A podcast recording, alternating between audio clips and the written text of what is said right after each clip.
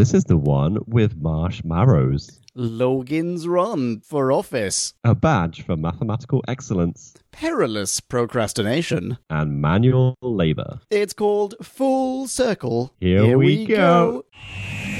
We're embarking on a voyage all through time and all through space. Counting Daleks, Thal Ood, and the Cybertronic race. Sontarans look like taters and Silurians all have wonky scales. And the Doctor has a TARDIS. We're reviewing all his tales. Back when? Reviewing all of who there is. Who back when? Subscribe and rate on iTunes, please. Episode by episode, we're trudging down this temporal road. Come join us on this odyssey. What other choice could there be than Who back when? Who back when? Whoop whoop.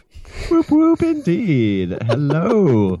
wow. We are here again this wonderful evening as we sit here in our separate rooms, um, in separate buildings, in separate cities, in separate countries, and talking over Skype on this wonderful podcast that is known as Who Back When. A very convoluted introduction from me, Jim. I- And I love the it. laughing voice in the background being Leon. Hello, Leon. Hello, Jim. Hi, yeah, I'm Leon. Hello, Podcast Land. Jim, can I just ask you, is this a particular kind of podcast? Oh, I think it might be. Yes, I think you'll find it's a Doctor Who podcast. Or a doc past? Thank you very much. Oh, Doc Fast indeed. Thank you for that reminder. Been a while since I've done this intro. It's been a while since we had a classic. Yeah, I mean, we've had a couple of episodes in the can, haven't we? So um, we've eaten that up now and doing this a bit more real time. Yeah, exactly. Yeah. So uh, what are we talking about? Well, I think we are going full circle, baby. Oh, really? C112. That's right. C112. Are you also starting to regret counting Shada as a classic and not a bonus? No, not at all. Okay, all right. You've got more backbone than I do. Well done. I like being outliers. I like that it's probably going to get more complicated as things go on, especially when we get to whatever the trial of a Time Lord thing is, and I'm sure people classify that differently. Oh my And we'll goodness, yeah, you're right. again. Yeah, you're so right. Okay, yeah, full circle. Yeah, How did you like feel this? about this? How did I feel about this? Well, I mean, it's a bit of a mixed bag, isn't it? It's great in parts, it's absolutely abysmal in others. I'm looking forward to talking through both, you know, ends of the spectrum with you. Right now, I'm sort of in the middle. How about you? I think this might be same page club. I feel like I'm a, a wibbly hand gesture Exactly. um, in my mind, but it's possibly teetering downwards. Oh, We shall oh, see. We oh, shall see. Very interesting. Should we do some kind of like summation of this serial for listen- listeners at home? Yeah, I, I think that's a great idea. Time for us to synopsize. Clarify and summarize So take a view and grab a brew and listen to this overview, this free for all. We like to call a bite-sized chunk of who. Bite-sized chunk of who. Doc and Romana have dropped off last week's succulent spoot accountant back on 1980s Earth and are looking forward to a return trip to Gallifrey. Well, Doc is surprisingly chipper about the trip given what's happened on previous visits, but Romana is worried that she'll have to stop her TARDIS travels and settle down to some kind of normal life. All About flies out of the Gallifrey display window when some kind of weird space wibble means that the TARDIS and its crew get sent into a pocket universe where a lush planet is right slap bang at Gallifrey's coordinates. As Whovian lore would have it, said planet contains a tribe of humans who enjoy hot summers by the river, but like to retire to the safe havens of their giant spaceship, the Starliner. When the strange but expected mist starts to roll in, the mist brings with it a group of Swamp Thing cosplayers who really like the look of the Starliner and have invited themselves round for a cup of tea, a bit of clubbing, and the general distribution of death and chaos. Bizgal over. You are welcome. Oh my goodness, they're so so welcome. Oh yes, aren't they just? So, So right, let's let's take a real big bite out of whatever it is that we're going to be talking about today. Where do you want to start? I don't know. I I do have some big kind of introduction questions. Okay, Kind of just like what does Leon think about these questions? Okay. Um, I've, I I've don't got similar ones for you. Can I just start with one possibly quick thing? Go for it. possibly will run the entire length of this podcast. Okay. Um, just how fucking annoying are all of the teenage brats? oh, the Lost Boys, you mean? Yeah, not a fan. I think I've made it very, very clear. I don't enjoy child actors. I think they should just not be allowed. I mean, I, I'm not happy about it at all. I'm also not happy about the fact that we're now going to be stuck with one of them for the foreseeable. Ah, so this is my other question. Oh, So, Adric, I did recognize the name, and Yeah. Wikipedia spoilt it somewhat by listing Adric as a companion for this serial, which I flat out disagree with. uh, yeah, Um, absolutely. So this is presumably what you're referring to. Adric is going to be a companion, yeah? Yes, exactly. This is his introductory episode. And Adric, interestingly, came up in conversation on my end recently. I was on, I'll, I'll put a plug in here. I'll put a plug at the end of this episode as well. I was on a, a guested on another podcast called Who and Company, and they referred to, we were talking about Star Trek, The Next Generation, and they referred to Wesley Crusher as the Adric of Star Trek. Uh, So uh, this dude is the. Wesley Crusher of Doctor Who, and yeah, I hate Wesley Crusher. You really want? yeah, you don't want that on your CV, really, do you? I mean, well, Wheaton's quite a cool guy. Yeah, absolutely. to more interesting things, but yeah, Wesley Crusher. It's mm. just very meh, a little annoying, and I mean, th- this goes for both of them, Adric and Wesley. So, in fact, he's Wesley in my notes. But yeah, in answer to your question, no, I don't understand why we had four episodes of children running around. D- do you agree? one hundred percent. Fantastic. I mean, not not quite so hard on the just no children ever line, but this particular group, oh my god, fucking hated every single one of them. I'm willing to forgive the BBC because at this point, this is still 1980 and CGI technology is not quite advanced enough to replace these children with animations. So, get a mulligan, BBC. But let's not repeat this, shall we? If you'll permit, I will add my point of trivia. It's not really a huge point of trivia, but I'll add that because it segues nicely from the fact that we're talking about children. This was written by the youngest ever writer of a Doctor Who episode or serial, Andrew Smith, who at the time of writing this script was 17 years old. Holy moly! Yeah. But What? How? Yeah, he was he was a fan who appears to just have sent in a spec script. He he sent in a whole bunch of scripts. All of them were rejected except for this one. And then he went on to write uh, at least the novelization of this and a, a whole mess of audiobooks for Big Finish. wow. It's really quite impressive at 17. I mean, I'm assuming it was, oh, well, sorry, I know that it was rewritten or redrafted, possibly by more, you know, tenured BBC writers, but still, 17 years old. Yeah, impressive stuff. I'm surprised that they um, took outside scripts in general, to be honest. But Yeah, I guess they get sent so many, they maybe realize there's some gold in there somewhere. Yeah, possibly. I think this also explains why this serial is frickin' teeming with kids. Yeah, right. Well, you know, sort of thing. Yeah, exactly. or I just want, I just want to see myself on television. Damn it. okay, what else you got? Let's ping pong this. Um, well, this has reframed everything in my mind because there, I mean there are a lot of reused stereotypes and tropes in this serial as a whole. And Certainly. One of one of my big opening questions was why do these people live basically as peasants? I mean, this is the opening scene we get. River folk who are like harvesting melons or whatever they are. yeah, melons and marrows, and- I think. Yeah, they don't look like a particularly highly advanced civilization. Correct. But they're Um, not. Then they've got this great feck off spaceship. Yeah, why, why don't they just live in that? technology. exactly. Yeah.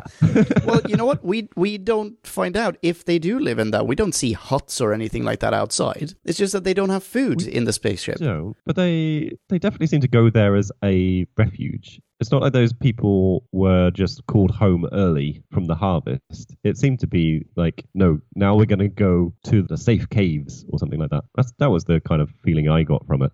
I think I'm with you on this in terms of what my impression was while watching this. But I did look up some of the characters and I looked up some of the actors on TARDIS Wikia. And the explanation for. I looked up Adric, and the, the definition for Adric includes the fact that he was part of the, whatever they're called, the Outlers, who are the people who have rejected regular society and now live in this cave. But as a definition of the Outlers is they don't want to be on the spaceship. I don't know if that means they don't want to work on the spaceship, but it might also mean that they don't want to live in the spaceship. But they they're quite capable with some incredibly quick training to go around the spaceship and replace circuitry or Oh, whatever yeah. it is that they're they're in this weird loop of just like oh there's this piece which is perfectly functional let's replace it with this piece which is also perfectly functional yeah, exactly. you know but it's not like they're cave people who are going what the hell is this it's all magic and mysterious and I've just learned fire That's You know. true. And if you have the savvy to repair technology, then why are you so reliant on freaking river fruit? Like, why is that your big thing? why haven't you built A greenhouse in the spaceship. away from the spaceship Yeah,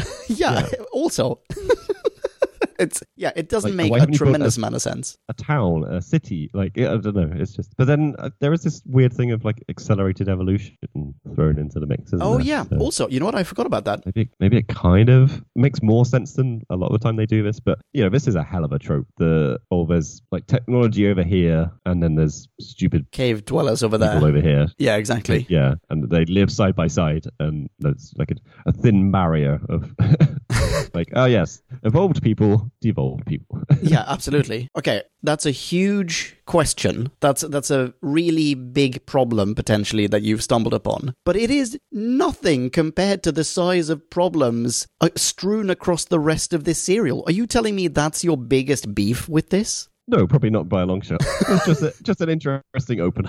Okay, yeah, no, no, fair enough, fair enough. Start us off light. hit me, hit me with a big beef then. Come on.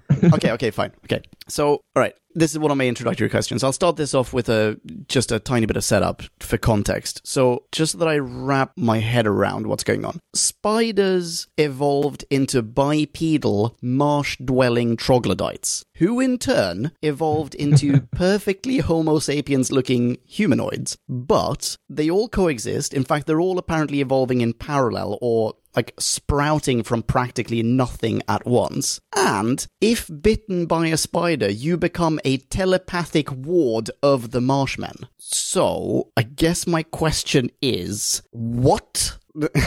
what? I was I was waiting for the the fuck. yeah. What? Okay, s- Um. Because these 'Cause the people are described sure- as like advanced spiders, right? Yeah, I wasn't quite sure what was trying to be demonstrated at the end, where Doc is looking at the three cell samples under a microscope, and they're basically the same. Yeah, It's like here's like a spider. three steps of evolution. Yeah, here's a swamp thing. Here's a humanoid. Yeah, and but- they're identical DNA structures. But- and but- it's like, but you know that th- famous- No, they're not. No, Absolutely not. I mean, you know that famous drawing that you know what is like the evolution of man, whatever the drawing is called. yeah. So imagine, you know, you have, you know, you have effectively apes, and then you have ape men, and then you have slightly more, you know, standing slightly more erect ape men, and then you have a tiny spider, and then you have a slightly more erect standing ape man, and then you have a Homo sapiens. You know, you know that famous drawing. I, I don't know. I think I saw it more as literally just three things on the on the the, the drawing. It's like Spider. spider, swamp man, real man, spider, and but then like why is it full circle? Do you turn into a spider if if you get bitten? No, you don't. Holy shit, that's so true. Wait, yeah, this isn't a circle at all. The, in fact, this, this is the other thing I don't understand. What does happen if they touch you? Because there's a, the whole thing like you can't be touched by them because then you get taken over. reasons. Yeah, Or But you die. Most people die. Yeah. yeah. It's only Romana that gets warded. Yeah, that's true. And why? Why is that? Is that because she's a time lady? I don't know. That's not what I didn't even think about that, man. That's so true. This is really this is really pissing me off because it's not a circle at all. Why is this called full circle? Why is this not called full relay race musical chairs evolution? That's what this is. Well, wasn't it just evolution? Like apes still exist. This is, this is the thing. Like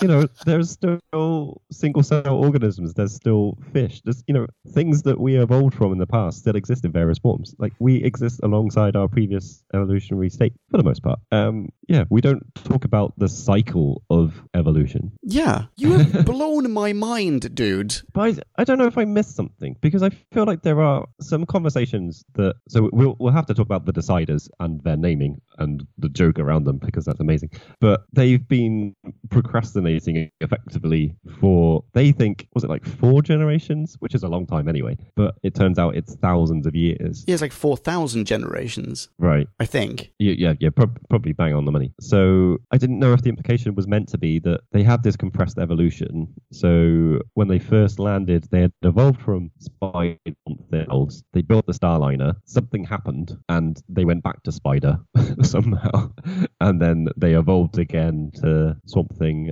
and to their current form. It kind of felt like maybe someone was trying to imply that somewhere, but it really didn't. That makes way more sense in terms of justifying the title. But when I looked this up online, I found that a spaceship crashes on this planet, humanoid people wander out of it, they're attacked by marshmen. All of them are killed by the marshmen. The marshmen then continue to evolve, and they evolve into human looking people who believe that it was their spaceship, like their ancestors' spaceship. But in actuality, their ancestors killed the people who crashed in that spaceship. Oh right. Yeah, that still Oh, does that not in- meant- explain meant the full it circle thing. when he says that we never came from Exactly, because they're planet. not those people. They evolved from the Marshmen, and the Marshmen evolved from spiders, presumably, because they all have the same cell structure. And Podcast Land right I've- now is screaming into the, whatever room they're experiencing lockdown in. Because like, why are these two bozos Oh, not getting it? Oh, are we being really dumb? Like, I'm definitely, I definitely did not get that story. I got someone saying, okay, that planet we were trying to get to, we can't return there because we never came from there. Dun dun dun. My immediate thought was, oh, it's going to be a Planet of the Apes thing, and the planet they're trying to go to is the planet they're already on. right. But it wasn't. You know, it was. It's just that we can't return there because we've never been there. It's like, okay, so they're aiming to get to that planet, and then it's revealed that they evolved from the Swamp Things, and it's just, well, okay. No one told me what they evolved from before, unless I missed it. Like, I wasn't expecting them to. Yeah, that's the thing. I don't think it's particularly clear know. in this serial. So my very last note is exactly that. I've quoted the they cannot return because they have never been there, and I've just added, "Whoa, mind blown." And then I didn't understand that, so I literally went online to find the the answer, and this is what I found. Yeah. Yeah. All right. Anyway, Like- so that's my checkbox.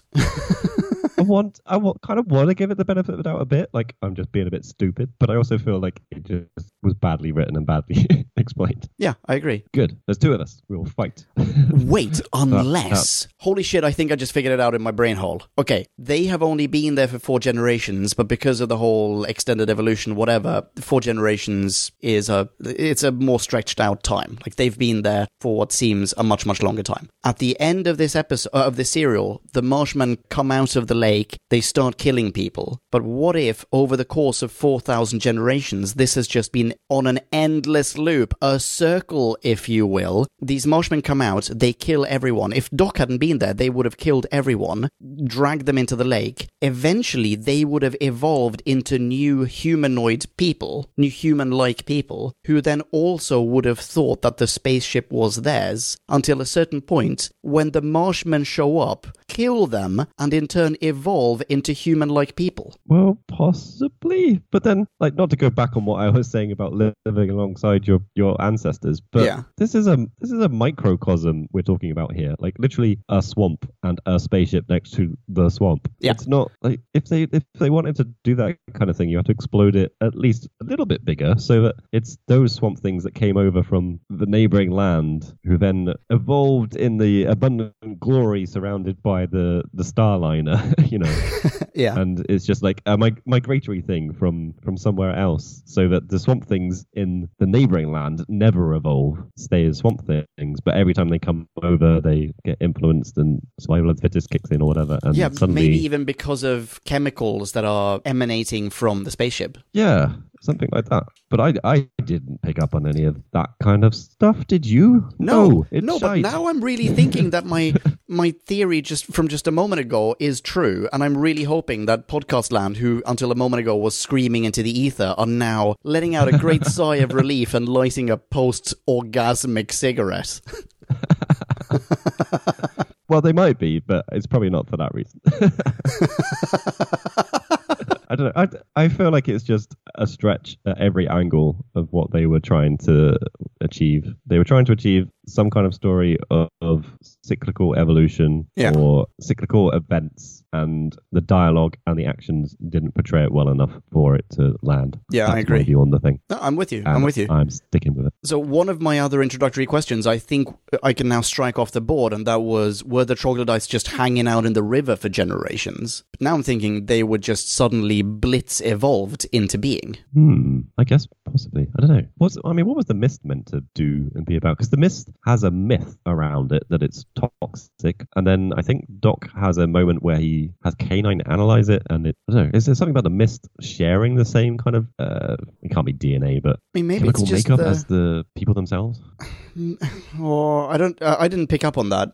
Could it be this blitz evolution that just happens in a lake because it's the equivalent of crawling out of the primordial ooze? So it happens in this lake. That triggers some sort of chemical reaction that bubbles and that creates the mist, and the mist is just what on every loop the people in the spaceship have written down in one of the manuals. Oh yeah, and there was mistfall. Oh, we have a record of mistfall, and we have to be very careful because after the mistfall there are no records left. So presumably it was very toxic or something like that. Then they end up getting killed, and the next people evolve, find those manuals, and start filling them out. I don't, I don't know, man. Yeah. We're just into that realm again where it's like, oh, there's, there's some really interesting ideas. Like, I love the idea of like a whole civilization's history recorded in these these tomes, and people are, are trying to learn from them. Like, and the fact that it's become a kind of cult as well. Like, there's a leader that is allowed to look at certain groups of the text, and everyone else has to basically just trust their interpretation of it. And Yeah. like, that's quite an interesting setup. And So I yeah, think, so maybe you know, they- maybe they talk us through that because you said that you wanted to talk about the the leaders or the deciders. Sorry. the deciders, yeah. Yeah. I just found that amazing. Like, the most indecisive people on the planet. yeah, they're there to make a decision, which is why they're called the deciders. It's well named, but they're just incapable of doing so. To the to the point where they basically decided to leave, but then is he called Gareth? I don't know. The sil- sil- silver-haired guy sort of turns to Logan, and it's like, ah, but maybe maybe we need to make a little bit of consideration on whether we really want to leave. yeah. you She's like, gotta "Oh, admit, we should probably Jesus have a conversation about this. Like he may as well have just said, you know what? I'll put the kettle on. We'll we'll get some biscuits and we'll really crack this thing open. Really do a deep dive. Hey, Logan, are you up for a deep dive? yeah, that is pretty cool. But shortly thereafter, they do take off, which is really quite Yeah. impressive. There's no way in hell that spaceship didn't crash like moments later. like, th- there's no way they didn't fly straight into an asteroid, or you know, they certainly didn't survive a landing. Because Doc just goes, "These are the thrusters, and that's the thing," and press this gigantic green button, which no one ever decided to press. but he never goes, "And this is how you land." no. Yeah, Yeah, that's kind of the most important bit. Take off and landing. Like you can muddle around with the rest a bit. Yeah. In fact, I'd argue that landing is more important. yeah, no, that's true. Like Yeah, as long as you don't take off and immediately crash, you're probably grand. Land, landing, you're right, is much more key. Yeah. Um, I I kind of really loved that Doc did that. Like it's it's pretty callous, let's say. but I've I've said before, like we turn up on these random planets, and occasionally it feels like there really isn't enough information on why Doc and Romana or whoever the companion is should be helping these people. Like they might even be the bad guys. Like we don't know enough about them, and we're seeing. Doc, you know what? I don't actually fucking care if you wipe yourselves out. You just do what you want. Yeah, at this point, he's had enough of them. It feels like. I'm, I'm not so sure. I mean, we'll Yeah. we'll find out over the next few serials, presumably. But I'm not so sure Tom Baker is, or Tom Baker's Doctor is super duper on board with child actors either. So he's had to deal with them for four episodes, consequently four weeks. he's had his fill. At this point, it's just like, all right, you guys can fend for yourselves. Big green button. Yeah. It's almost surprising that he didn't point at the self destruct button and go, yeah, press that to lift off, then just heft off. I found it quite interesting. And inside the, as in life inside the Starliner was conceptually really, really interesting. And we d- didn't get a massive look at what life in there was like, but what little we saw, well structured. There's evidence of a culture, a very callous one, by the way, but still, everyone's wearing nice pastel clothes. The, they've got their three politicians. If your daughter dies, then it's okay because you have a political career. Uh, but and if you have a political career, then that means you have like officially given up your child. It's like what? it's it's really quite interesting. These are all, all ideas you can get on board with.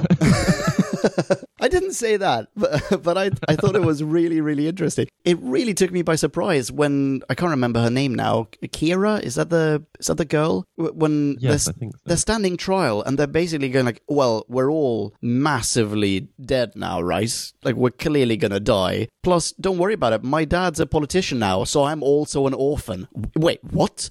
No, that sentence does not make sense. You said your dad is there, so you are not an orphan. like, what is going on? Oh, fucking Lost Boys. Of the Lost Boys, who was the most annoying? Was it Keara? Was it Rufio? Or was it Wesley? Or was it the dude who buys it? um, I think early on, actually, it was the dude who buys it was the one that pissed me off the most. but they're, I mean, they're all so fucking bratty.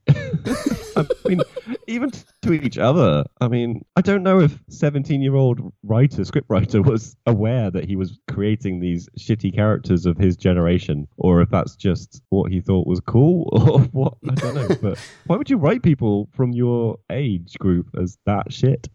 Well, I I don't know if it was heavily rewritten, but I think it was quite rewritten from that original spec script. I mean, not to take anything away from him, because clearly that script showed enough promise, enough potential to be picked up by the BBC, which I'm still just I- I'm super duper impressed. But Do you think it was some? It was some old guys. uh, It was gonna be a guy. Some old guys basically getting a dig in at oh, this little young whippersnapper thinks he can write a script for Doctor Who. I'll fucking show him. Edit, edit, edit. All seventeen-year-olds are bratty bastards. Ah, ah. I think that's a solid theory. Equally plausible, it's some old guy who then goes, "No, no, no, I'm I'm in touch with the kids. I can write kids very realistically as well." I mean, kids today, they they like to hang out in caves, right? And they steal melons. My son is always busy in his room talking about melons. so, yeah. Let's not go down that tangent into melon talk. Tiny little asterisk, there may be more melon talk coming up. I should expect nothing less. just to add before we you know make a departure from life in the starliner i loved that they had this library of manuals that they constantly consult i thought that was really really quite cool Yeah, I, th- I think that's a really interesting idea. I didn't like that they were shitty binders. I would prefer a nice tome, but did you like that they were color coordinated i mean i'm assuming they made those binders from whatever material they also made their clothes quite possibly. it, I mean, it made for a really cool set. Like, it must be a real bastard when you're trying to have a good research session and you you basically ripped half the decor apart. Dude, like literally, this place looks like shit now because there's a hole in the wall. yeah that bit in uh, when the troglodytes attack the library that was clearly one take there's no way they got an intern to to reset all the binders color coordinated yeah. Or they did just because they hated them. yeah maybe do you want to talk adric should we talk adric i feel like we probably ought to okay, if we must. okay let's get it over with quickly I'm assuming we both disliked him. uh, I think for the most part, yeah. I think I have one kind of positive note about him where he made a joke, which Oh, yeah? was kind of funny. But I think Romana was like, we, we have to come back to the TARDIS and how the TARDIS features in Oh yes, of course. But uh, yeah, Adric's in the TARDIS with Romana, and I forget the exact situation, but she's trying to work out what's outside again, and the window gizmo doesn't work because they're in a different universe somehow. Yeah. And, she, and she's the like, scanner, oh, oh, by the way. the scanner, sorry. tisk tisk. literally a window. Uh, Romana's trying to think of like some technological ways to get around the fact that the scanner doesn't work, and Adric just says, "Oh, we could just look out the door," Yeah, that I which I kind of I kind of liked. I agree. That was the Soviet Union sending pencils into space. You know, it was one of those things. I like that. Very good. I agree. Yeah. There were certain bells being rung reminiscent of Zoe. Oh, holy moly, I'm going to get this wrong now. It's it's a Troughton companion, I'm pretty sure. Young girl, I don't know how old she's meant to be. I'm going to I'm going to guess like 16, 17, something like that. Maybe younger actually. Obviously played by an adult, but you know what I mean. And she is Yeah. also a wunderkind. She's a maths genius and gets into, I guess, similar-ish situations, more gung-ho than other companions, than other older companions. Much like Adric here has his badge for mathematical excellence and, yeah, gets that little dig in about look out the door, but also is the dude who, like, runs to get help and I think he kicks a knife across the floor of the TARDIS at one point and he, like, he does some stuff, you know? He does some stuff, yeah. I mean, I, I, I thoroughly dislike the character. Don't get me wrong. I think a lot of my notes, I think, is either him just being there or him being shit. I don't know. like for a start, he's he's maths boy in my notes early on.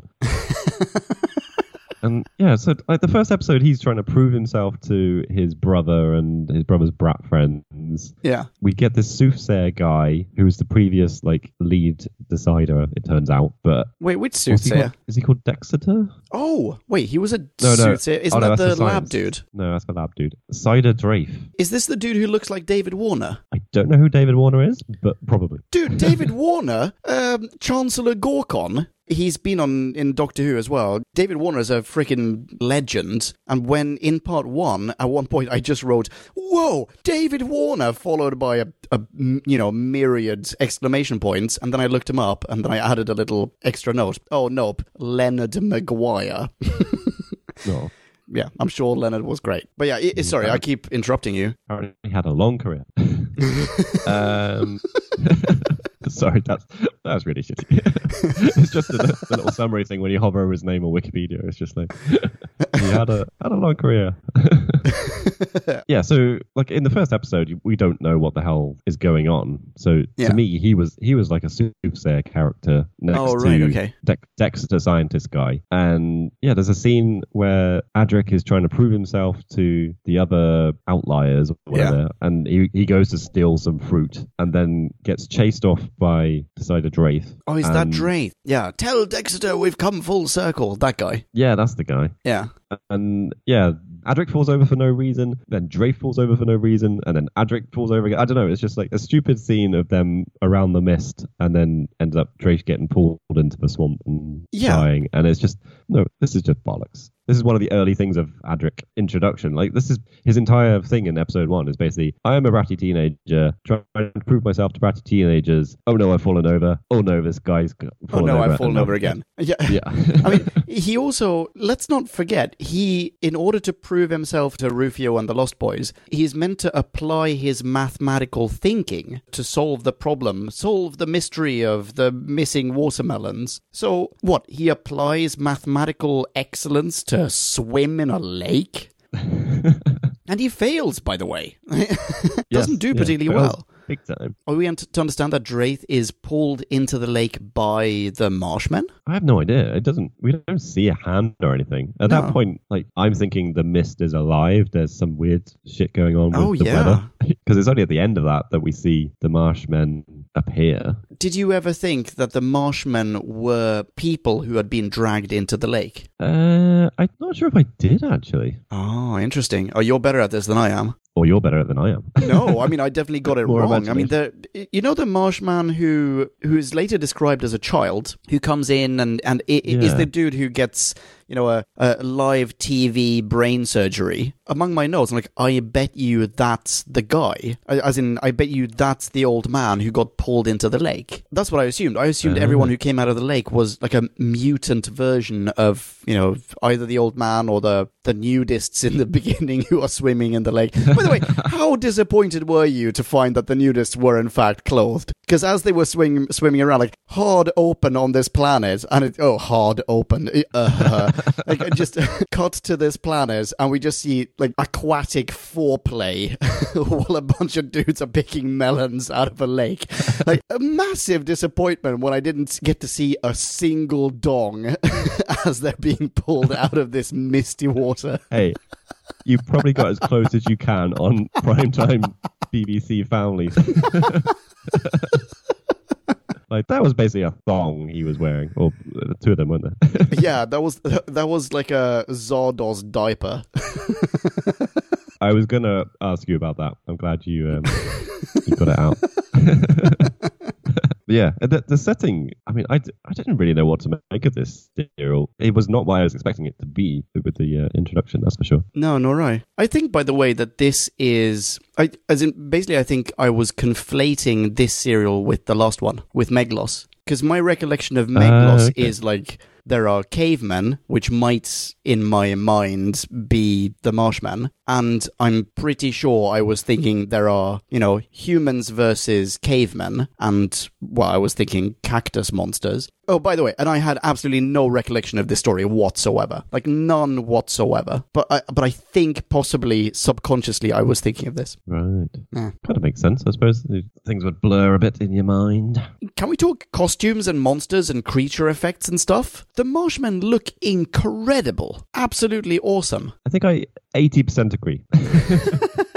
there were just a couple of close-ups where I was a little bit. Oh, it's really obvious that there's just stuff stuck to them that's meant to look a bit like seaweed. It's not. It's not like a full costume that feels like an actual and like a, a creature. It just it feels like stuff's just stuck onto an outfit. Yeah, I, I think I'm with you on that. That's true. But the actual mask looks pretty cool. I like Yeah, the lumbering. Face is good. I originally thought, you know what? They look a, they look a little bit like the creature from the Black Lagoon, and I included a little. I thought this was very witty because this like shortly after seeing you know aquatic foreplay and people by a lake, so I called them in my notes the creatures from the Blue Lagoon, and then I looked in the trivia, and they would actually based off the creature of, from the Black Lagoon. Uh, okay, so I, I kept referring to them as Swamp Thing, which maybe I don't know Swamp Thing well enough.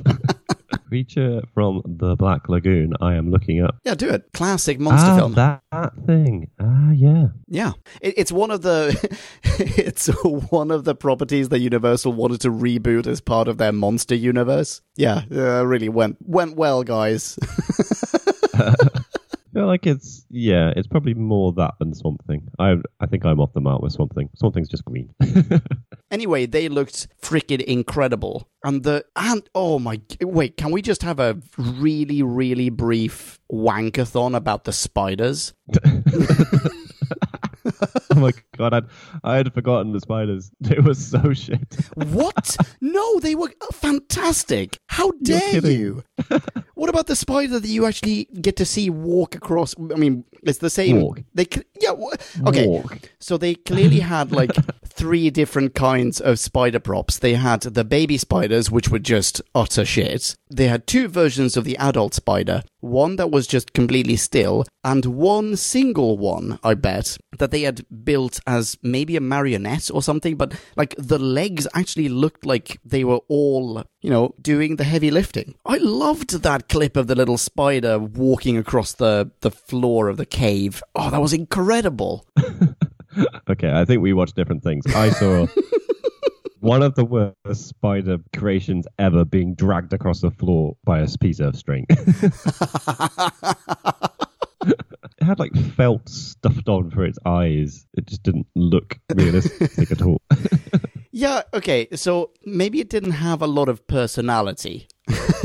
It didn't have a, a huge, you know, a, a broad range of emotions or, or even the facility to project a broad range or even a narrow range of emotions. But those legs, wow. I'd love one as a pet. I'd be totally up for it. I, I'm I'm not the kind of person I hate people who have spiders for pets because I feel bad for the spiders and it's a little gross. But I would totally have one of those as a pet. It could just like constantly be walking back and forth across the floor of my front room. I'd be happy with that. Okay, I think uh, I'm quite happy with having cats, but you know, to each their own. Okay, fine. I also prefer cats. I also prefer dogs to cats, and I may prefer goats to dogs. No, I prefer dogs to goats. Anyway, let's put a pin in that. We'll get back to it. I'm sure.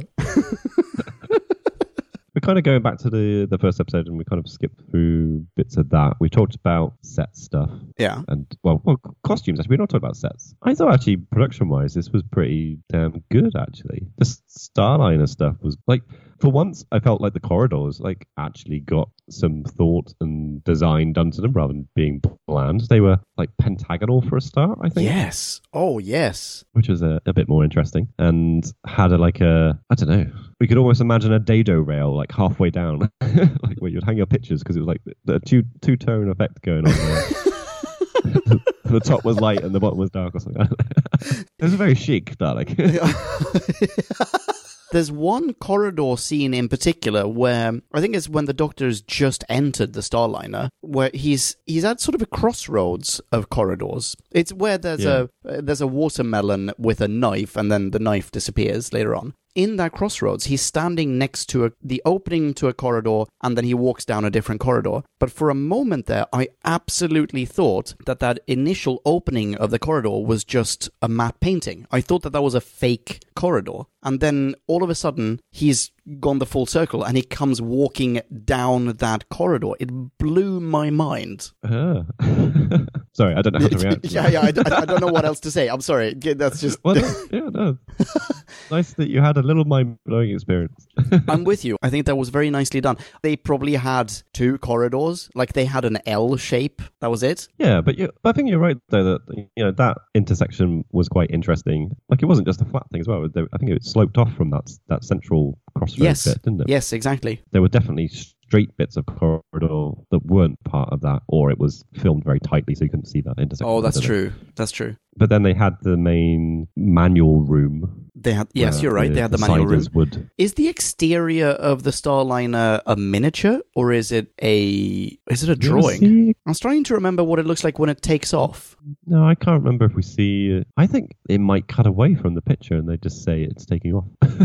I think we get to see it moving, but I but uh, maybe I'm misremembering. But uh, either way, I'm totally with you. They did that. They also built a cave. yeah, for like two scenes. Exactly, which is awesome. Yeah.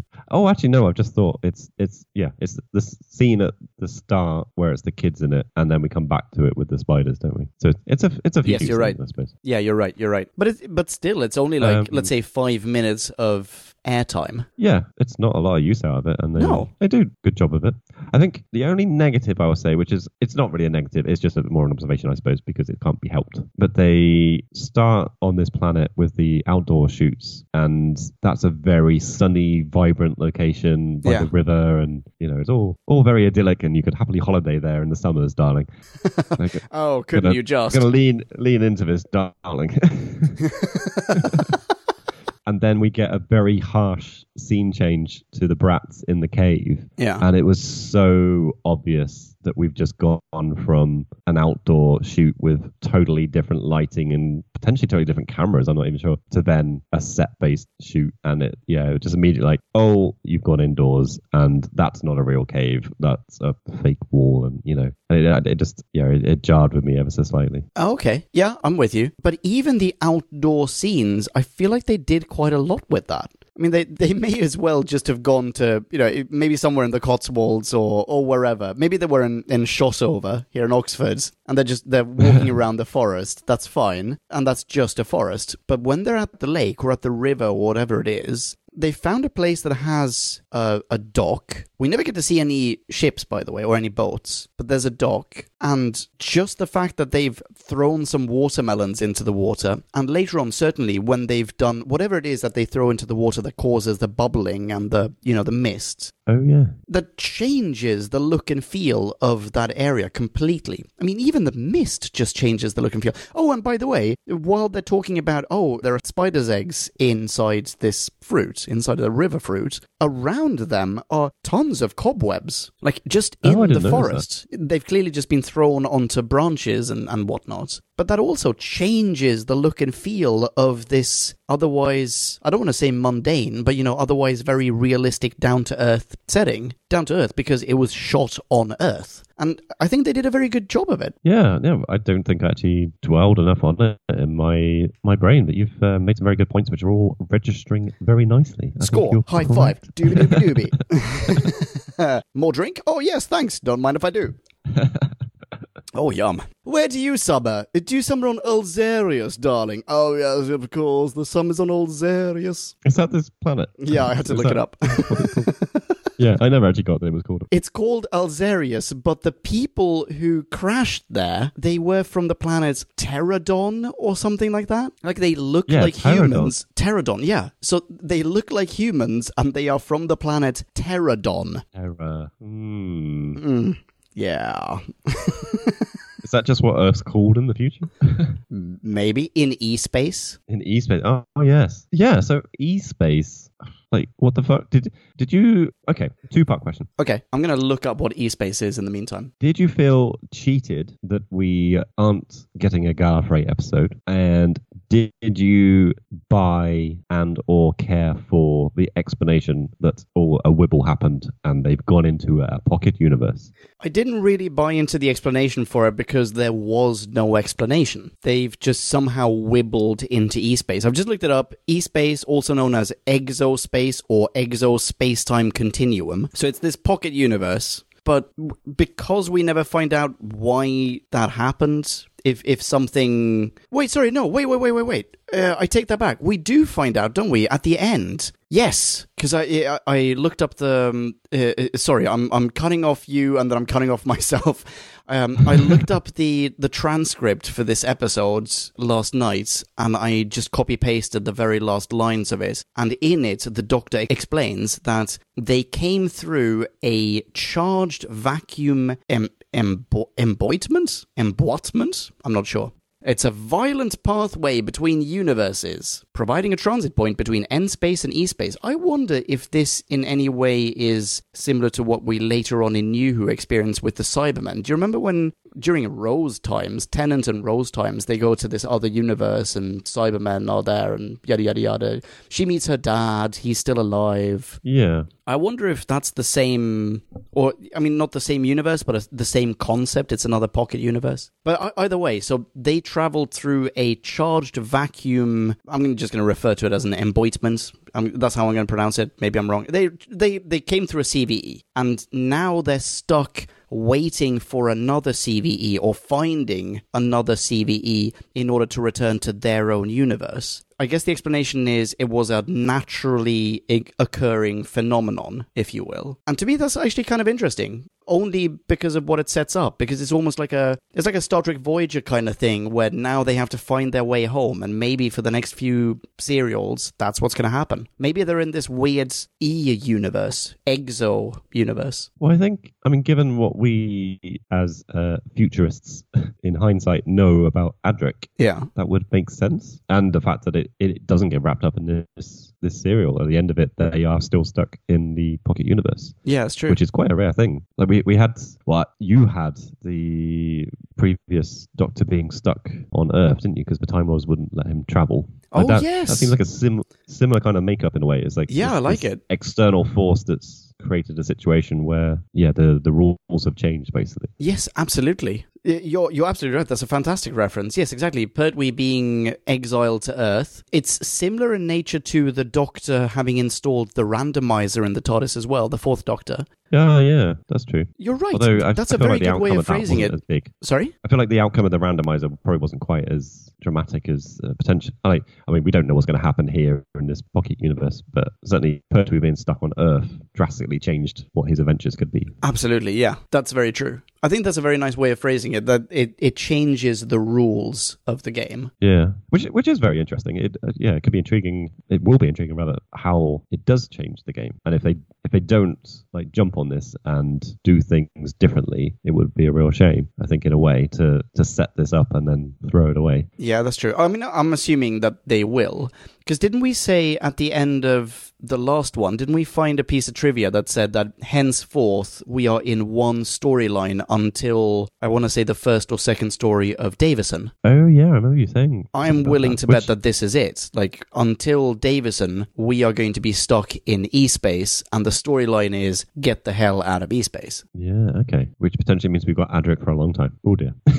Yeah, I think so. I mean, I just looked up Adric, as in I Google image searched Adric, and I'm pretty sure I saw him with the Fifth Doctor. oh really? Yeah. Ah, that might be possibly yeah where I've heard it before. Because I yeah I wasn't expecting another companion for Tom Baker to be honest. I was expecting this to be uh, Romana's farewell episode. Were you? Well, I mean, just based on the opening lines, that they're going she's going to now retire to regular life, which is super Yeah. weird, by the way. But it's like, why are Time Lords not allowed to do their own thing? That's that's super fascist. But yeah, now she has to go back, and she has no choice but to stay on Gallifrey. I assume that okay, all right, that's uh, that's a shame. I was looking forward to having more of Romana, but I guess this is going to be her farewell hurrah. Which then it is absolutely not. No, absolutely Which not. might segue segue nicely into talking about Romana because What a segue. is, is this the worst Romana episode? uh, uh, sorry, serial we've had.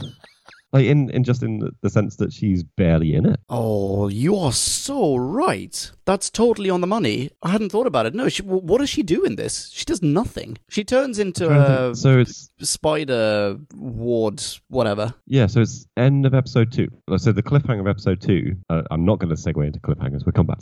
Okay, yeah, yeah. um, is when she gets bitten. So for episode three and four, apart from the very end of four, Yeah. she's a she's a zombie, basically doing nothing. That's true. And she does, uh, she gets to play with the kids a little bit in the TARDIS. In episode two, she's yeah, she's being uh, nanny to the brats. Yeah. and in episode one, she's got a little bit of stuff with the doctor, but not much. I mean, she's upset that she's gonna have to have to probably stop traveling with the doctor because the as soon as they get to Gallifrey, she's gonna be I don't know carted off to some other job. And then I'm not sure how much she's in the rest of that episode. To be honest, I don't have a lot of notes about her. I think you're right. I don't. I don't think there's anything really with Romana, and it's such yeah. a bummer. It's it stands in a very stark contrast to the opening of part one, where she's lamenting the fact that she has to return to Gallifrey because she loves this life of adventure with the Doctor, but then there is Yeah. zero adventure for her. Well, the, the adventure is well, you're gonna get your mind wiped for a while and uh, yeah, lose control of everything. Yeah, exactly. Yeah, and I think the um the the other factor to throw into this, which real was a bit of a, a sucker punch, was we had one of the few quite prominently featured secondary female characters quite early on with Keara, Oh yeah. and I, I wrote down a- wrote down a, a, a positive point. It's like yeah yeah a talking female character because they genuinely are quite rare and it's really sad. I mean, as- aside from Keara, who does very little, and Romana, who does practically nothing, this is a total sausage fest. Yeah, exactly. So early on, I'm writing a positive point, but then it is just decimated completely through the rest of the serial. That a Keara is barely part of it. It's the male brats that are really the focus. Even though she's the daughter of the decider, who you know, she's way more an important character than anyone apart from Adric. And she's yeah, she's not featured heavily. And Romana's been sidelined to being a zombie. Yeah, it's not not a feminist episode. let's No, not at all.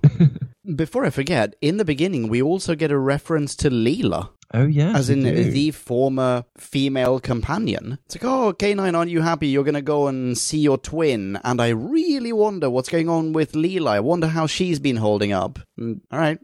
Nope.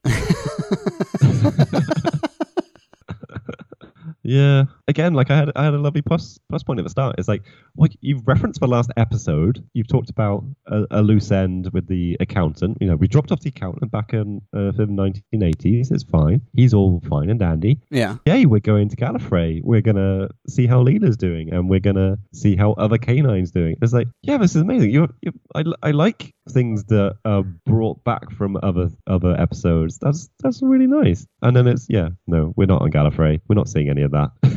Nope. But presumably that's where, well, yeah, I'm going to say presumably that's where this storyline ends. So when they make their way back to E-Space, they're probably going to go to Gallifrey to deposit Romana. yeah, probably. I wonder if we do get to see Leela again. I, do you care to make this interesting? I, I mean, I, I'm going to say probably not. I, I, I was gonna take that bet as well. Yeah, okay, yeah. probably not. Let, let's, let's not make it interesting.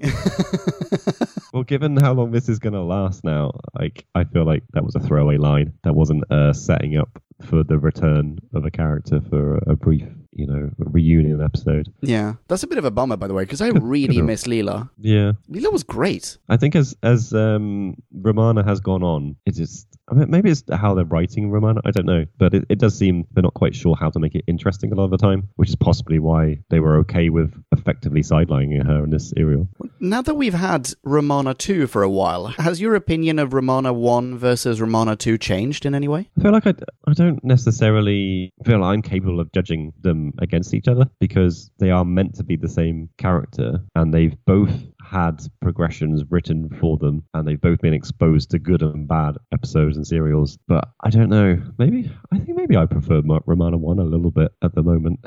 Okay. Yeah, I mean, based, but I know based Romana solely on this serial. I certainly prefer Romana 1. Only because Romana 1. I, did we ever have a serial where Romana 1 did nothing? You know, where she was totally sidelined by the writers? I, I can't honestly think at the moment if we did or didn't. I would kind of argue probably not because I think you're right. Early for that character as well. It's like you don't want to throw away your companion, but I, I think I, I would do wonder if they just they feel like this is the same character, even though there's a new actress playing the role. It's like this character has been going for a long time. She's a time lady. We haven't developed her beyond that. We don't know what really makes her tick. She's Yeah, just exactly. like a count, counterpart to the Doctor. That's that's what they've made her be, and that only goes so far. It's like you have to give her her own agency and reasoning, which I think, ironically, we had with Romana One, where she was a, a little bit prissy and a little bit Yes, still like out of true. the academy, and now it's just it's rolled off that, and it's. Romana 2 is more just an accomplished traveler who is alongside the Doctor, yeah, I think you've hit the nail on the head. which is, yeah, I, d- I don't want to make that totally negative thing. I, I do definitely enjoy Romana 2 when the, the writing is good, but this, yeah, this serial, unfortunately, shat all over. Yeah, I don't know why I'm laughing. That's It's a real bummer, but yeah, you're right. Because I'm trying to turn up the humor. Aye. And there is some humor in this serial. It's There is. not always there. there's humor on one end of the spectrum and then there's utter trauma on the other. Uh, Just in the uh, people getting killed sense, or do you mean? Well, yeah, I mean, like, there's really there's the jokes? death of a brother. Yeah. Among my notes for part two, I've written in all caps and bold, fucking hell, the Marshman decapitated K9. Oh, yeah. And That really got to me. It's a very broad range of emotion that they're trying in some way to convey in this serial. I mean, admittedly, most of it is spent sort of firmly in the middle, but there are some extremes.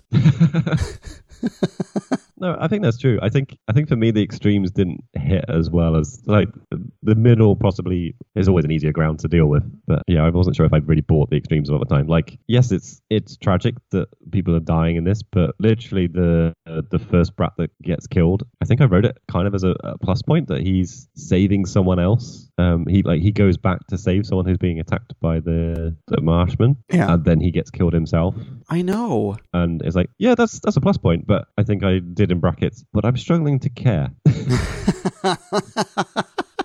I hadn't really formed a relationship with this character.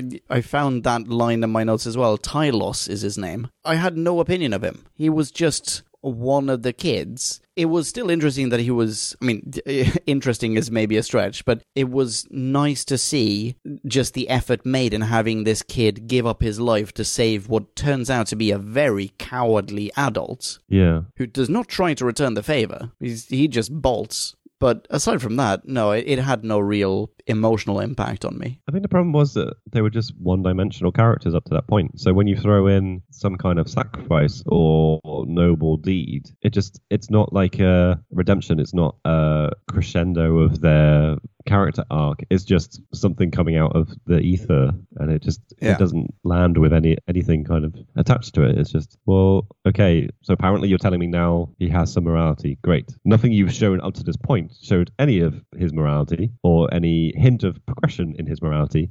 So yeah, I'm not buying it. Yeah. You've just shown me a brat, and then he has he has a conscience at, at his dying moments. Great. Going back to K9 quickly though, Uh huh. like if you're John Leeson, you've already quit the show because you don't like how K9's being treated. Are you maybe um, calling up your agent again? After you're decapitated and all of your potential lines are stripped from your character. yeah, maybe. I've got a bit of trivia. Uh, it's not about John Leeson, but it's about K9's head. Remember the scene where the doctor grabs K9's head and holds it in front of his face to sort of scare Yeah. the creatures from the Blue Lagoon? Apparently, whilst shooting that scene, Tom Baker was making noises. He was pretending to be a dog. And apparently, the 17 year old writer, Andrew Smith, was on set and threw a real hissy fit, like started screaming at Tom Baker to stop doing that. And the director of the episode had to, like, basically take this. I, I, now I'm editorializing, but I, I'm picturing the, the director just grabbing this kid by the earlobe, t- leading him off stage and going, like, don't fucking insult the talent. Yeah. that kid's got balls. Yeah. I'm not gonna I'm not gonna interrupt the podcast and do it, but I might look him up afterwards and just see if he uh, had a magical career in television or if that was it. I didn't look him up on IMDb. I looked him up on TARDIS Wikia, and he has not written any other TV Doctor Who, but he has, as I said, he written a ton of audiobooks. Like, really, a ton of them. So, Oh, okay. well done, Andrew Smith. so yeah, it didn't piss off too many people then. yeah, exactly. Including, he's written a trilogy of audiobooks. This might have been his sort of gateway to um, Big Finish, I'm not entirely sure. But he wrote a, a trilogy of audiobooks that are set in E-Space. And the first one is, in fact, Ah, called okay. Mistfall. wow. Uh, Yeah. Rehashing the ideas, maybe. Interesting point for him to get stuck on there, because I, I feel like, yes, it's a little bit of a trope, but I mean, there's a general understanding with the animal kingdom and, and humans as well. Noises are scary. Like a creature that you recognize as a threat. Like why giving an audio cue to your you know, menacing demeanor is a bad thing. I'm not quite sure. Yeah, that's a good thing. Why would you cut that out? Why not keep that take? Yeah. Or just understand that you can change the audio track and let the guy act. Also true. so I feel like I've derailed you at least twice when you've wanted to talk about the TARDIS, and I apologize for that. Do you want to talk about the TARDIS? Okay, it, it bugged me a bit, and I feel like you have more of a connection to the TARDIS than I do. I'm wondering if it bugged you as much or more. That it's just so flippantly used in this serial. Like the brats come and go from it. Like the door is just left open most of the time. Yeah, that bugged me. Um, when Romana gets stranded, and I, I really want to shake my finger at the editor that they allow a clip of Adric literally closing the TARDIS door, which I forget how the TARDIS works. If there's an exterior door and then there's the big inner door, or if it's meant to be the same. But he goes into the wooden TARDIS, and you see him closing the door after him, the Yeah. blue door, and then he's in the interior bit, and the door gets closed, and it's like it's just such a terrible edit because then he's screaming at the open door, open the door. It's like, dude, you just walked in and closed it. I feel like very occasionally we might have seen one of those overlaid shots where you can see the in- inside and you can see the Yes. outside set. You're right. And yes, there could just be two doors open, but I don't know, it really gives off the impression most of the time that there's just one set of doors. Anyway, it's a minor point. It just I just felt like a really bad edit more than anything Okay. because he could have just cut from the scene before he closes the door. What ticked me off more about that was not so much how they depart, although, oh, well, actually, you know what? We're going to get back to that when we do your cliffhanger bits, I'm sure. Ugh. I think I pulled the wrong lever. Uh, the, the, uh, the thing that really ticked me off, though, was that for some reason they rematerialize inside the ship. Like, of all the places not they could to- go to, they materialize where the right next to the doctor. Yeah. Which isn't explained in the slightest, other than the doc saying, "Oh, those short trips are normally really hard." Yeah. I don't really like how the TARDIS was treated. So yeah, it's apparently capable of doing incredibly precise short trips 99 times out of 100 in other serials it's not Yeah.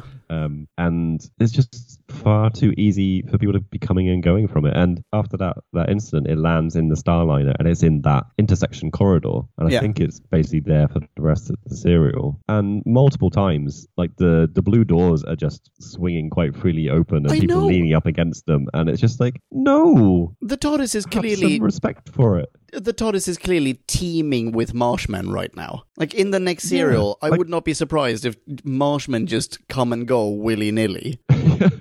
And also, when Rufio is by the TARDIS and he's about to get munched on by Marshman, then why doesn't he just go into the TARDIS? The doors are open, as you say. And also, why is no one impressed by the TARDIS? These kids all go inside. We do get Uh, an ish nice scene with Wesley Crusher when he goes in and he, he, he kind of analyzes it from a very scientific, mathematical, geometrical point of view. But the other kids, the other Lost Boys, they're all imbeciles. So why aren't their jaws on the floor? Yeah, no, I totally agree. And the thing is that like Adric's reaction is undone as well. Like I may be misremembering things slightly, but but we know after he's been in the TARDIS, is he then talks to the brats again in the cave, I think, and Yeah. they're talking about escaping to the TARDIS, and he goes, "It's too small," and then he What? can't remember where it is when he's just explained to the brats, "Here's a tracking device to show us all where the TARDIS is." Yeah.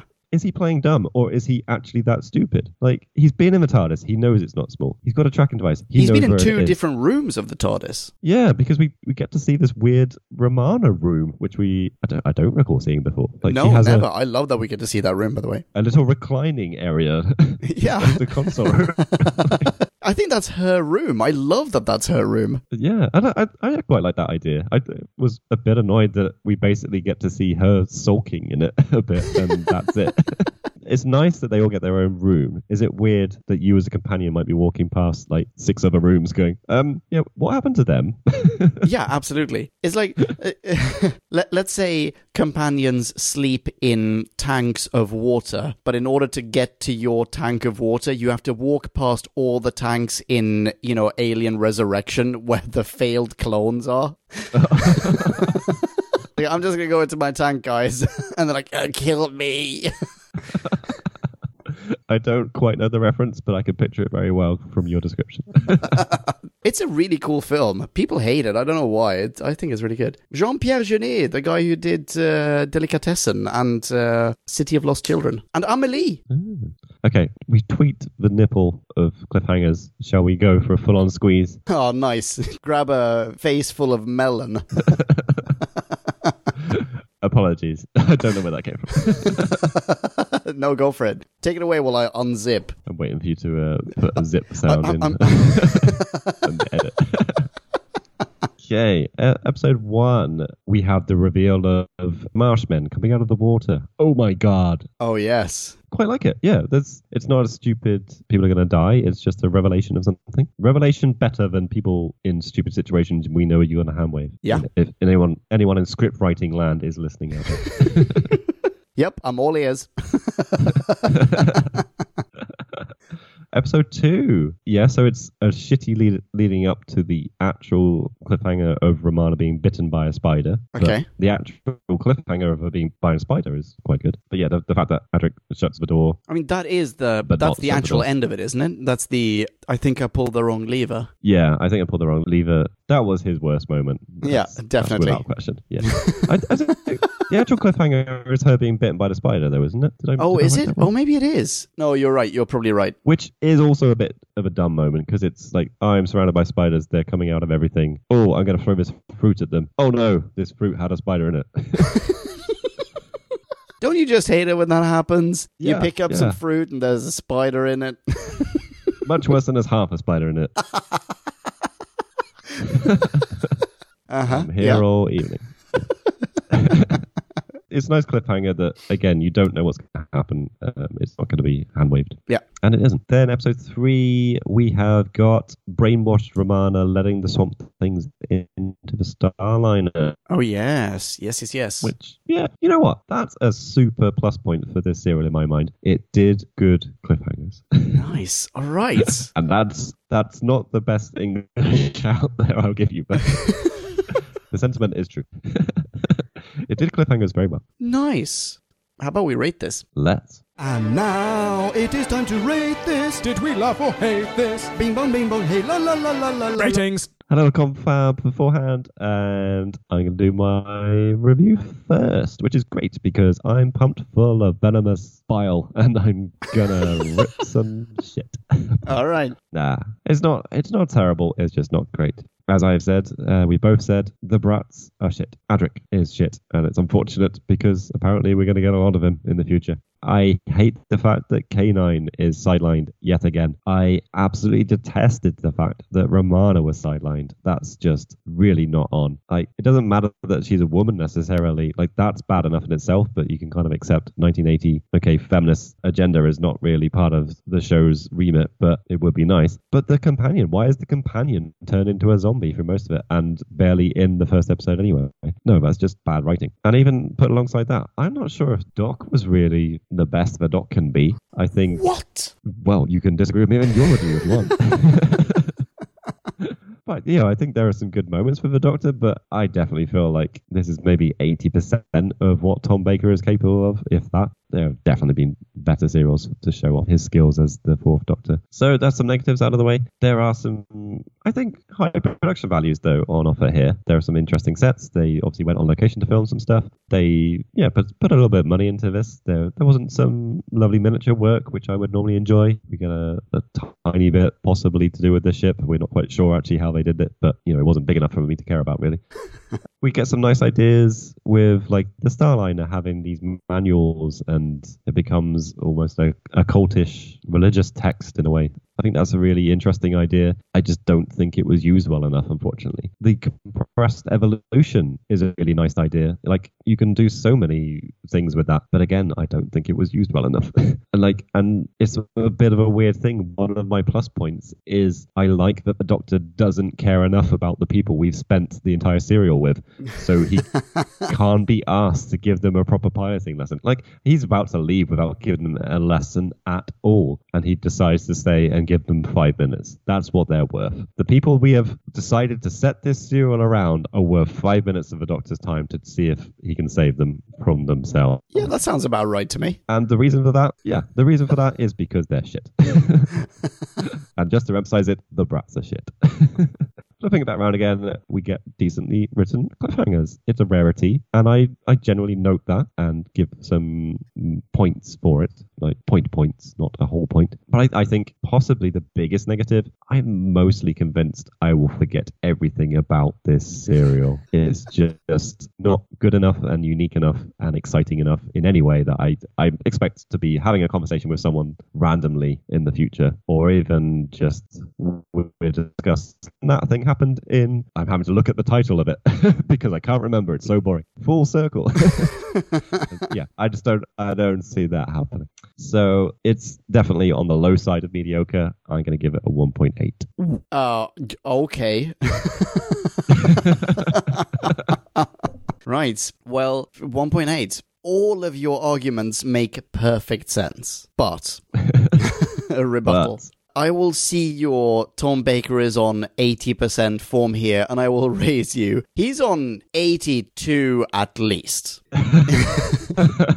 He is Tom Bakering with a vengeance, and I'm loving every tiny frame containing his amazing smile. I'm constantly keeping in mind that the original version of this script was written by a teenager, so maybe the exchange rate from teenager to veteran BBC writer may mean that 82% of Tom Baker is actually sort of a 91, 90 three percent on who knows whatever. You're not going to get it bogged down with exchange rates. I like tom baker in this As far as companions go, K9, he is sparsely used until decapitated, but while he's on screen, I really felt like he was used well. He has a brief exchange with a doc, he does some investigating. He's cool. He isn't a tank. And the fact that I had such a visceral emotional reaction when he got decapitated meant that I like I, I was totally on board with this being a K9 heavy episode. Little sad that we don't get to see him return. We get to see him patched up, I think, but not really. Romana, as you say, she's left by the wayside. I'm not on board with that. Adric, oh my goodness this is just one episode. I'm not going to base my judgment on this character on just this initial impression of him, but I did not warm to him at all. Less so than I did to the 1960s equivalent in Zoe. I did enjoy that he got his very first and very own, not now, insert companion's name here, reference by the doctor. But the thing is, I really dislike child actors. And by the way, in my head, every time that you've said brats during this review, in my head I've spelt it with a Z.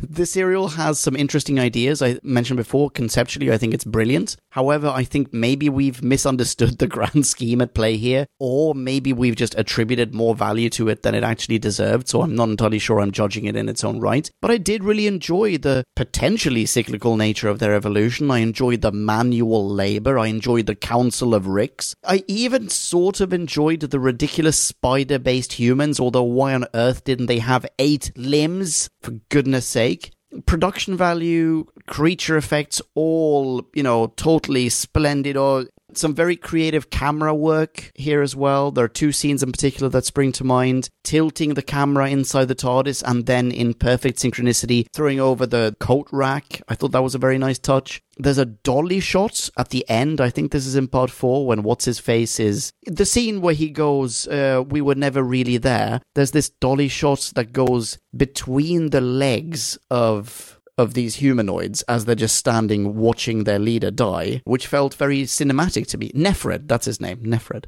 I'll also give this a couple of bonus decimal points for one of my favorite scenes in this serial, which is when the doctor tries to fit a gigantic watermelon inside his pocket and then decides not to because it won't fit. so as a whole it gets a little bit of a boost because it's the thought that counts and because i am really impressed by the writing of a teenager here and i'm giving this you gave this 1.8 i'm giving this 2.8 Whoa. yeah Whole point extra. Some stuff. right Shall we perhaps find out what kind of page our listeners are on? Your Oh. page, my page, a different page entirely? oh yeah somewhere in between would be ideal for me yeah. Listener minis. Now let's hear from podcast land. Max 250, or it would get out of hand. My, my, my. For once, I feel like it's fully justified to say we've got a bucket load of minis. yeah a bucket load is 11 right yeah, yeah, absolutely. That's all I can fit in my bucket, that's for sure. Yeah. We've got 11 minis in. in i need to introduce you to my bucket earballs. guy There are bigger buckets. so, yeah, buckle yourselves in because here they come. yeah First out the gate, who have we got, Mr. Leon? well it's ed corbett ed corbett Hello there, Ed. what up How you ed doing? Hope you're settling. Ed starts. The Doctor doesn't interact with his companions much in this story, which, due to Tom's variable moods, especially in his final series, may be a good thing. The pa- companions each get their own plotline. Adric's is good as a companion introduction. Romana's allowed her to play a semi-villain. Not buying that. The 80s electronic music detracts from the tension. That said, this theme tune is the one I grew up with, and it gives me a nostalgic buzz even today. Nice points. We should yes, have talked about this. I did actually have a negative note about the music. A music negative here is- note. yeah. like I love 80s synth, but yeah, it was a negative in this serial. Uh, Ed does continue. The swamp creatures looked quite good for the time, even with their Brussels sprout heads. The spiders, on the other hand, uh, not so good. In My one, friend se- agrees with me. in one scene, the swamp creatures pick up and move the TARDIS. Oh, yeah. Romana later states it weighs five times 106 kilograms. That's 5,000 tons. If a group of swamp creatures can shift that, then all of them should be able to tear that Starliner apart. That's a very good point. Very good point. Yeah. Might, might bring my rating down, but no. it continues. Romana's actions of, of opening the hatch for the swamp creatures led to the off screen deaths of maybe dozens of people. And while she had diminished responsibility, she doesn't seem to show even a hint of guilt or remorse. New Who's companion's characterization is one area where it is indisputably better. Yeah, that's very true. I first came across Full Circle as a Target novel and remember it as one of my favorites. It releases information building towards its twists, and good ones at that, at a decent pace, although mostly because the deciders' sense of drama won't allow them to release crucial information. Hmm, interesting. And it concludes a solid story recommended for any Who fan. And he gives this what, Leon? well, you gave it 1.8, I gave it 2.8, Ed gives this 3.8. very nice, Holy Ed. moly. yeah. One up on the scale. Excellent. Thank you very much, Ed. Thank you, Ed. Okay, who's next? Next, next up, we've got Stephen from Canada. Hello, Stephen. Hi, Stephen. Apologies for reusing uh, jingles.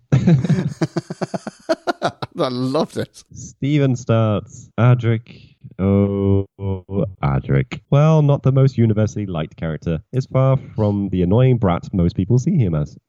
Disagree. In this story, I found him to be quite endearing. But then again, I liked Dodo as a companion, so my judgment might not be the best. Oh, yeah. Wh- what? Dodo fan club, party of one. Stephen continues. Costumes, as per usual, are pretty great, and the effects, in particular the miniatures, are amazing. Agree 100%. The music is excellent. It's synth and flute, while being so 80s you can taste the wood paneling and coke. I'm not quite sure what kind of coke that's referring to, but I have a guess. Probably coke snorted off a piece of wood paneling. It- it's synth and flute. Parenthesis. Work to give the story a mysterious yet fanciful atmosphere. I must say, I really dig it. Stephen continues. This story had some great scenes. The masked creature's attempted escape from surgery was intense, and the doctor's subsequent speeches were some of classic Who at its best. The death of Decider Draith was very reminiscent of the death of Artax in The Never Ending Story, with Adric trying to pull him out like a less than competent Atreyu. Oh, Jesus, Stephen. really tugging at my heartstrings. I believe we've established on this podcast I have not seen The Never Ending Story. Because you're a heartless bastard. Guilty as charged. Stephen concludes overall, this story earns four watermelons. I mean, river fruit out of five. Thank you very much, Stephen. Excellent. Holy moly, the, the heart of podcast land just keeps on growing. Okay. Yep. Right. Let's see if Kristaps Paddock agrees with this sentiment. Mm. Hmm. Hello, Kristaps. Hello there, Kristaps. Kristaps starts another mini-series like The Key to Time, and yes, I love this story. Sure, Adric is a drag, easily in the running for the worst companion of the classic series, but embrace the cheap horror vibes, and there's a lot to love here. The spiders, the mist, and the swamp monsters mashed up with the sci-fi elements actually give it a postmodern feel, even though actually it was just written by a teenager shoehorning in everything he wanted to see in a Who story. Yeah, it's a little bonkers. Yeah, it's not brilliant, but I love it and won't apologize. 4.0. Nor should you apologize, Kristaps. This is incredible. Oh, Jim, how's that 1.8 feeling for you? Sitting well? I think it's a bit shite and I won't apologize. Nor should you. Thanks very much, Chris Kristaps. No, thank you so much, Kristaps. That that's possibly the most brazenly honest review, and I, I fully accept it for it. Yeah, it's terrible. I love it. Yeah. 27 out of 5. All right. Next up, we've got Peter Zunich. the Zoonmeister himself. Hello, there, Peter. Hello, Peter. Peter Start. You all can go on like a band of bratty kids. Personally, I love this story. We have a beautiful alien world, marshmen, and spiders. The effects, both practical and visual, are lovely. Items and props aren't explained, they just are. The deciders are perfectly realized. Tom is outstanding. We're given mentions of storylines past and future, and we have a deeply philosophical script that prevents you from falling asleep because you're still contemplating it. I'm not blind, of course, continues Peter. There's certainly some beef and cheese here. That's how you pronounce cheese, apparently. Sorry. Sorry, was- 100% spot on. That's what you would say. Jeez. There's some enthralling acting, but also some that isn't. I have a similar love hate for the music, depending on the scene. Romana is slightly sidelined, and her path not explained enough. A needed retro rewrite indeed. There's also some connecting threads that need finer detail and moments of, my, what a big coincidence you have. All the better to slap you on the face with. hey, or finally, while not ultimately necessary, a deeper explanation of how the Alzerians and Terradon survivors became one and the same people would have been appreciated. Unfortunately, all we get is a quick and inadequate line that's actually quite hard to hear. Still, it doesn't detract from this being a wonderful tale. Well, I'm sensing a big score coming from Peter. Let's see what his final conclusion is. So now we're back at this being amazing. By the end of the tale, you realize that nothing you've seen is exactly what you thought it was. Can't fix this ship if it already is. Can't go home because you already are. There isn't one major twist, there's two. And that, of course, brings us full circle. does it? Oh, does it? but Peter's heart is humongous because he gives this a whopping 4.4 out of 5. Ooh. My, what a big rating you have, Peter. oh, fantastic. Thank you so loving much, Peter. this. Yes, thank you so much. Absolutely loving this. Next up, this is a shorty. It comes from Joe Ford. Hello, Joe. Hello, Joe. Doc Oho. Well, it's so short, I may as well just gobble it out in one. Full circle. Intelligent, well executed, and with a lovely twist at its heart. Adric can't walk across the set convincingly. and I give this four. 4.0 from Joe. yes, spot on. If you agree, please high five Joe online at Doc Oho. Also, seriously, follow his podcast at Nymon Podcast. Thanks very much, Joe. Joe. Next up, we've got Andy Parkinson. What up, Andy? Andy, as is usual for the gorgeous chap he is, has given us a maxi review, which you can read in its full splendor on whobackwhen.com. We will be reading right now, injecting directly into your earballs, the mini review he also supplied. For your convenience. Indeed. and said mini review starts with some likes. The doctor says he's looking forward to seeing Leela, Andred, and Mark 1K9 again. The location and effects around Mistfall are particularly good and really make you believe it's an alien planet. The Starliner interior sets give off a definite Blake Sevens Liberator vibe. Oh, yes. Uh, next like, when the doctor tells Adric to cross his fingers. Lovely literal interpretation. Actually, I did quite like that, yeah. Yeah, that's good. And the last like, it's great that there's no actual villains in this serial, and the story is all based around the evolution of the Alzarians. But it can't all be likes. Consequently, Andy has included a list of boofs. First, boof. Romana indicates, sorry, vodka. Romana indicates that the conversation with Adric that TARDIS is very, very heavy, yet apparently half a dozen marshmen can carry it up a mountain to a cave. Yes, absolutely. We totally missed this. Yeah, no, it's a, a very big. yeah. uh, next, uh, the Marshmen trying to break into the TARDIS looks awful. It did. I had a bullet point about this as well. It's the super lazy machete attack by the Marshman. It's just Oh, it's like, eh, eh. It's like uh, they're just a, a band of great grandmothers attacking a postman with their newspaper. Ugh, I don't know. Uh, next, beef. wait, a very, very quick sidebar with Podcast Land. You have no idea how hot that image was that Leon was portraying. wasn't it though? I mean, wasn't it though? yeah, yeah. yeah, seriously. Next, beef. The spiders. Wait, this isn't the beef section? they look pretty cool until they move. Then they look rubbish. Oh, wow. Yes, I Uh, do. here are my friends who disagree with me. Next. The Alzarians are continually replacing parts. Where are they coming from? They've been replacing them for generations. That's some spare parts store they've got somewhere. If they're using old parts, how come no one else has tweaked that it's a pointless exercise? I can wibble wobble that. They're taking them out, and then there's a different crew of pastel wearing wankers just dusting them off, just polishing them until they're returned to circulation. Yeah, just don't let your left hand talk to your right hand. Exactly. Anyway, final beef. How many Alzarians does it take to change a light bulb or an optronic circuit? There's an awful lot of people simply supervising. Yeah, that's true.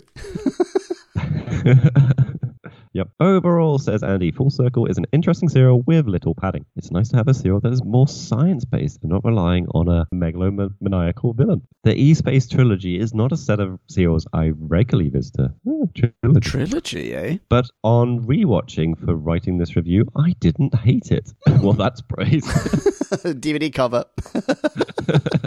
Although if Adric and the Outliers had been rewritten, I'd have enjoyed it more. Also, I'm missing the humor, which has been so much a part of Tom Baker's tenure. There are snippets, but not enough to satisfy. And Andy awards this story 3.0 charged vacuum emboitments out of 5. Tell Dexeter we've come full circle. 3.0, eh? Mm-mm. Hmm. Nice. Excellent. Lovely Fantastic mini. stuff. Excellent maxi too. Podcast land. Do you agree? Do you disagree? Do you want to know more about Andy? Follow him on Twitter. Learn his mannerisms. Emulate his life. He can be found at Caffrey's 71. That's 71. The Uh, number. correct. Sorry. Thanks, Andy. Next one out of the gate is Kirsten Doherty. Hello, Kirsten. Kirsten starts. For me, Full Circle is a bit underrated. Oh no, another high score. I think many don't think highly of it because it introduced one of the least liked companions in classic Who history, Adric. But Kirsten follows that up with a list of likes. First like, the scene with the marsh creatures coming out from the water is fantastic. Mm, yeah. Next like, the doctor scaring the masked creatures with K9's head. I think it would have been hilarious had they let Tom Baker bark like he wanted to. Yes, absolutely. Next like, the doctor's interaction with the marsh child. Heartwarming scene, I thought. Yeah.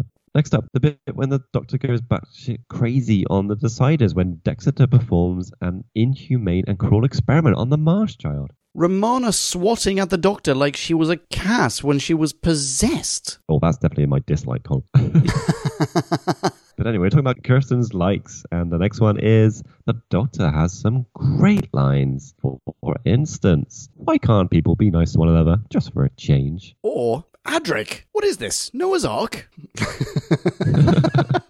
But Kirsten did have some dislikes. First, dislike. The group of rebel teenagers can't act at all. Like Seth and Teka in the Horns of Nimon. I ended up not giving a shit whenever they were on screen. Yeah, Yeah. freaking child actors. this is what I'm telling the world. Next, dislike. The deciders who can't decide. I liked Login, but the other two were asshats. Next up, K9 getting his head chopped off. and Romana's fugly bedroom. It's no wonder she destroyed her when she was possessed. And finally, we have the extremely fake looking spiders. oh, I loved them. all in all, says Kirsten, an enjoyable story with some bratty kids, one of which sadly stays. and she gives this a 3.9 out of 5. Holy moly. Holy Lovely moly, stuff. indeed. Oh, wow. Thank you very much, Kirsten. People who are not Kirsten. Here's what you need to do you need to register with Twitter if you haven't already. Create an account solely to follow Kirsten online. She can be found at One Eye Willie 80. That's 80, the number. Awesome. Yeah. Who have we got next? Why, we have got some guy called Matt Tilly. What up, Matt? Hello. Matt starts. So, full circle. Could this be the only time that the story title is referenced three times by its own characters? Oh, yeah. So we enter E-Space and start a series of stories that I adore. From here to Cast- Castrovalva, with the one exception of Warriors Gate, are excellent. Can I just add, for Podcast Land's benefit, that over Skype, as Jim was saying Castrovalva, there was a certain Nicolas Cage about his hey, I'll take that. yes, badass. Matt does continue. Full Circle aired in 1980. I was 10, and probably the perfect age to be watching Doctor Who. It was written by the then 17 year old Andrew Smith, something that I remembered being amazed at. I'm sure you have discussed the story, so I won't. I'll just get on to my likes and lows. Or beefs. I messed that up. I'm, I'm sorry, Matt. So, straight out of the like gate, we have Tom and Lalla seem to have some more positive energy in this one, which hmm. fares for much more enjoyable performances. Wait until the next story when they seem to be having a really spiky time. oh no. Next like, Tom's comedic moments. Next up, Alzarius looks beautiful. And last like, I remember the spiders freaking me out. They're only spiders, mocked Romana. Yes, with two inch bloody fangs and glowing fucking eyes. You know what? For a 10 year old, okay, the spiders might have been scary. yeah, that's true.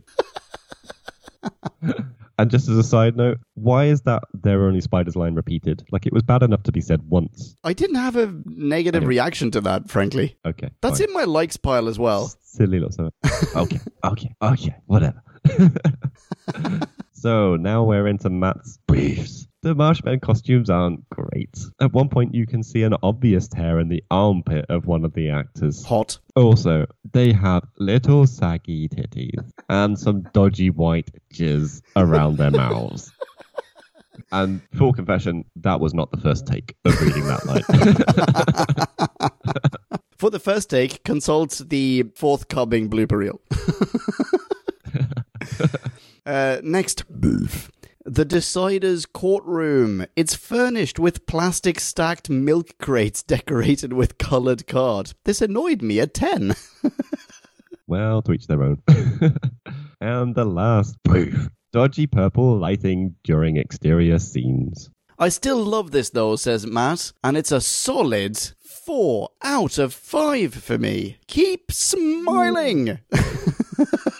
Says Matt, though possibly not with exactly that intonation. Four out of five. Holy moly. Very nice. Thank you very much, Matt. Awesome stuff. Thank you so much, Matt. People who are not Matt, you know the drill. Go to Twitter, follow Matt. He can be found at Matt One seven O one. E. Correct. 1701E, the first contact enterprise.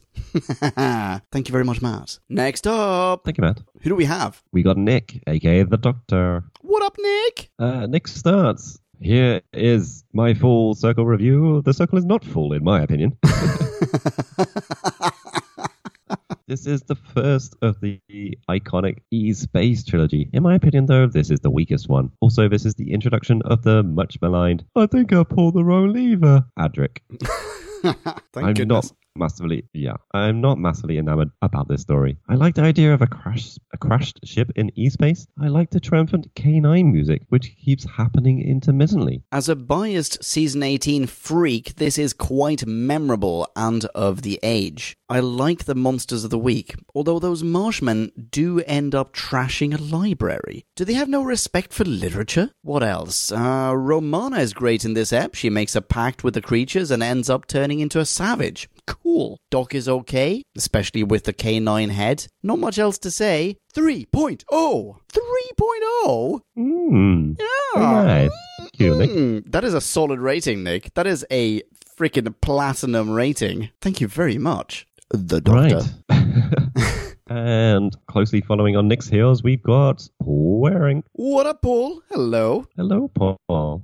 Paul starts, Full Circle is a mixed bag of a story for me. I really like the idea of three different evolutionary stages of the same species existing at the same time on the same planet, but all being afraid of each other. E-space is an interesting concept as well, although it doesn't have much effect on the plot and the story could easily have taken place in end space. The endless preparation by replacement of working components on the ship because no one knows how to fly it was also a novel idea. Yes, agree, a hundred percent. Yeah. On the downside, however, says Paul, Here we go. this story introduces the most annoying companion in classic Who.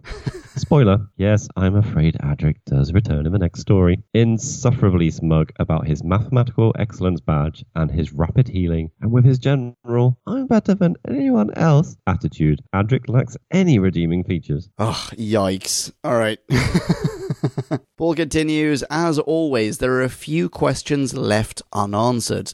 Why has Romana been summoned to Gallifrey now? If she was only supposed to help with the key to time, she should have returned ages ago. It's a, that's a very good point. Yep, yep. Why is Adric given a homing device when he's not part of the TARDIS crew, and they only met him a few minutes earlier? Why are negative coordinates so difficult? Yeah, these are all solid questions, man. Yeah, yeah. and in conclusion, says Paul, overall, this is a story with plenty of interesting concepts, but not one that I return to often. And he gives this three out of five. Three out of five. Excellent. Fantastic. Great stuff. Thank you, Paul. Magnificent, Minnie. People who are not already following Paul can follow Paul at P Waring. That's P. Waring. Sadly, it had to come to an end, and the uh, last guy out of the gate, it's Michael Ridgway. Ridgway. Hello, Michael. Hello there, Michael. So big. Uh, Michael gives us a little introduction to his mini of the fact that it's a very mini mini, mainly because I don't quite know what to make of this very odd story. All right, and he's got a bullet point list. Let's ping pong these, Jim. First off, Adric's and K9's themes are funky. Adric is slightly Wesley Crusher irritating. Yes. is your friend that agrees with you. but I vividly remember what happens to his character, so some respect is due. Hmm, intriguing. Stealing watermelons. Wow, these rebels are hardcore. Yeah, do not mess. K9 following the Marshmen. Subtle K9. Yeah, yeah, well done. K9's head. Oh my goodness. They're only spiders. Romana, they look horrific. They look fantastic, I think you'll find. Next point Morons of the Week award has shifted from the dumb unit soldiers in Zygon Invasion to the Deciders, who don't know how to fly their own friggin' ship. Come on! You know every technical aspect but never discovered the flight controls. Idiots! Yeah, fair. and last point from Michael. So the humanoids are um, marshmen from eating the spider fruit? Um, what? Oh, wait, is that what happened? I don't know. I feel like there's a lot of interpretations to what the fuck was trying to be told through this story. yeah, but I like this interpretation. This feels like it's potentially true. yeah, maybe. Anywho, in summary, Michael says an ethereal but forgettable story that makes no sense. And he gives this a rating of what, Jim? 2.1 out of 5. Watermelon ceiling rebels being bumped off by marshmen with logs. Crunch. Very nice. Awesome stuff. 2.1. Thank you very much, Michael. People who are not Michael, please, if you're not already, do follow Michael on Twitter. He can be found at Bad Underscore. Movie Underscore. Club. No, it was no, it's not an underscore. I was No. teasing me there. I tried to say there was an underscore, but it wasn't one Oh, really. you tease.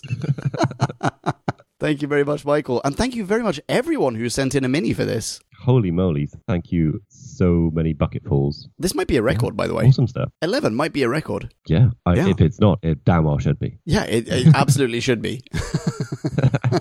So that was full circle. Well, next up, we have a new review, namely of The Zygon Inversion. Hmm. End of a double parter, I believe. Yes, indeed. I'm super duper looking forward to that. I still haven't rewatched it. No idea what happens. Can't remember. After that, we're back in classic country with what, Jim? The state of decay. And after that, we're gonna jump. Uh, well, maybe not after that. At some point in the near future, we will jump back into Audio Who territory with Lucy Miller and To the Death. Two audiobooks, one podcast episode. Third punchline. Few occasions I wish this was a, a video recording.